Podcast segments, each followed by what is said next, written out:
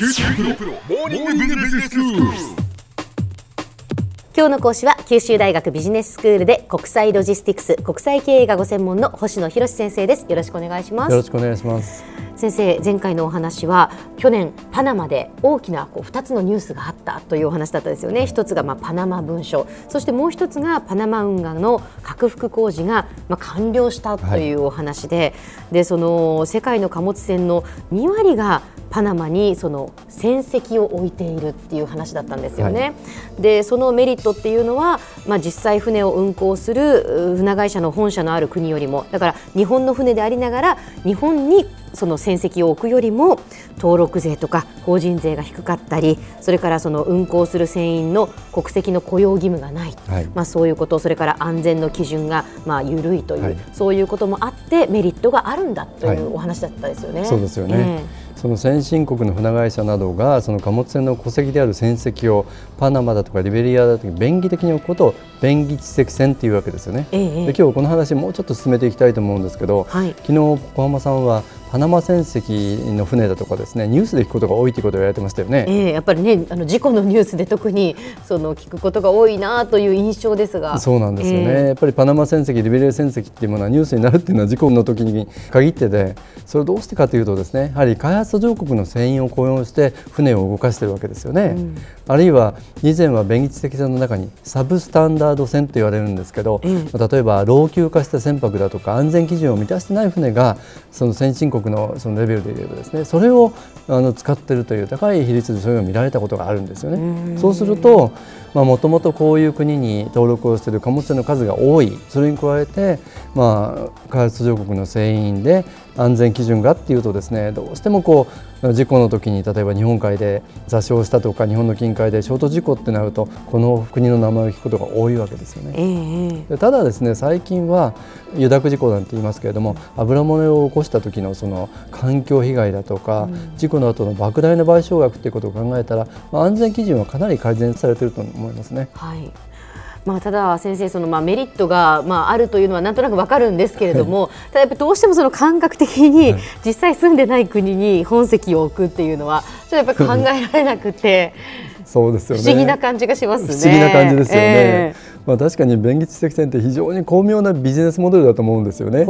あのパナマとリベリアっていうのは世界のこう2大便宜知的船の国ですけど世界の上位10カ国にはですねマーシャル諸島とかバハマだとかマルタなんていう国あるいはその他カリブ海の小さな国だとか海のないモンゴルすらですね便宜通国になってるんですよね。モンゴルも、はい、そうなんですか、はい、それはちょっと不思議でしょ？いよいよ不思議ですね、はい、つまり実際に船舶を保有する先進国船会社が出資してその船籍を置くだけのペーパーカンパニーを作る仕組みがですねできるんであれば国内に大きな産業ない国でもこの登録料だとか法的な手続きの費用をこう当てにして貴重な外貨をあの得る手段になるわけですね。だからそういうことをモンゴルなんかでも始めるということです。じゃあやはりあの小さな国にとっては、まあ、いいビジネスを生み出したということになるわけですね。そうでしょうね。で実際にですねなぜそうじゃ伝統的な海運国だとか先進国の企業が作られた便宜知的国に船をあの移していったかっていうことなんですけどこれ研究者がいくつかの理由を明らかにしてるんですね。はい、見ててすごく面白いなと思うのは一つの流れはアメリカで1917年に禁酒法っていうのが制定されてるんですけど、はいはい、これは実はアルコールの製造販売運搬を禁止してるっていう法律なんですね。そうするとアメリカの国籍の船がアルコールを運ぶと規制にかかるわけです、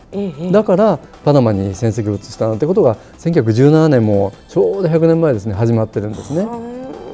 でその他にですね例えば第二次世界大戦中に大量に建造した貨物船をですね戦後海外に売却した時にですねもう一度有事の際には必要な時にこれ利用できるような仕組みをつまりアメリカに都合のいい仕組みを作ったっていうのがまた一つの流れとしてあるようなんですよ。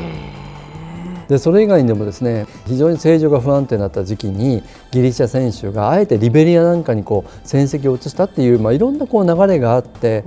あるようなんですけど何よりも先進国の船会社が本社のある国に登録する大きなコスト差法的な基準の違いを考えると積極的に便宜知的化を進めていったってことになるわけですよね。まあどちらのニーズにもそのピタリとあったとそうですねそういうことなんですね。あのウィンウィンなのか、まあ、確かに両者の思惑が合致した結果だと思うんですよね。えーちょっと調べてみましたら1965年ぐらいには、まあ、当時世界最大の便宜地国っていうのはリベリアだったんですけど、はい、大体世界の貨物船 12%2 番のパナマが3%で合わせて15%程度だったんですよね。えー、でそれが10年後の1975年には2つの国が合わせて24%そして今では大体世界の3分の1をこのパナマ、リベリアが占めてるってことですよね。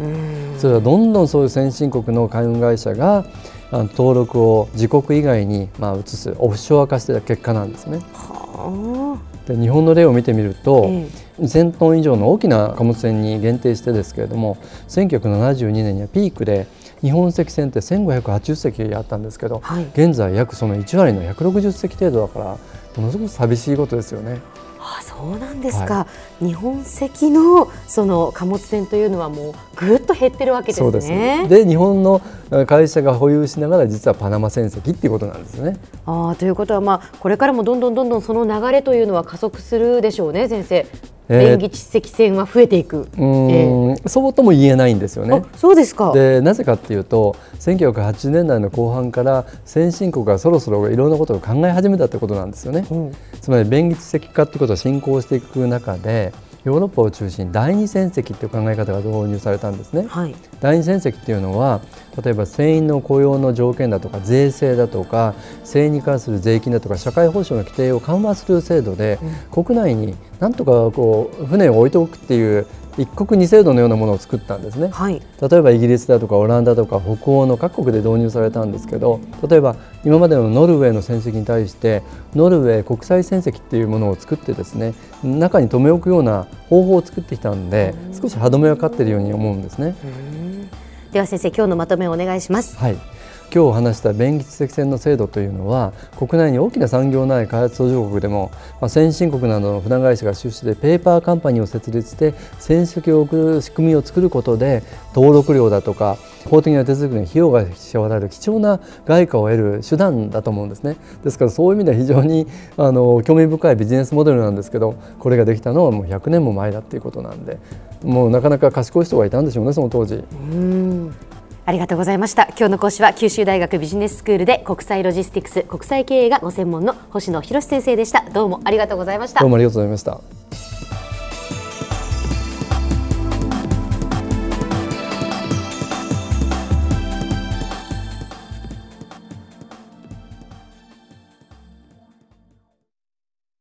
QT プロは通信ネットワーク、セキュリティ、クラウドなど QT ネットがお届けする ICT サービスです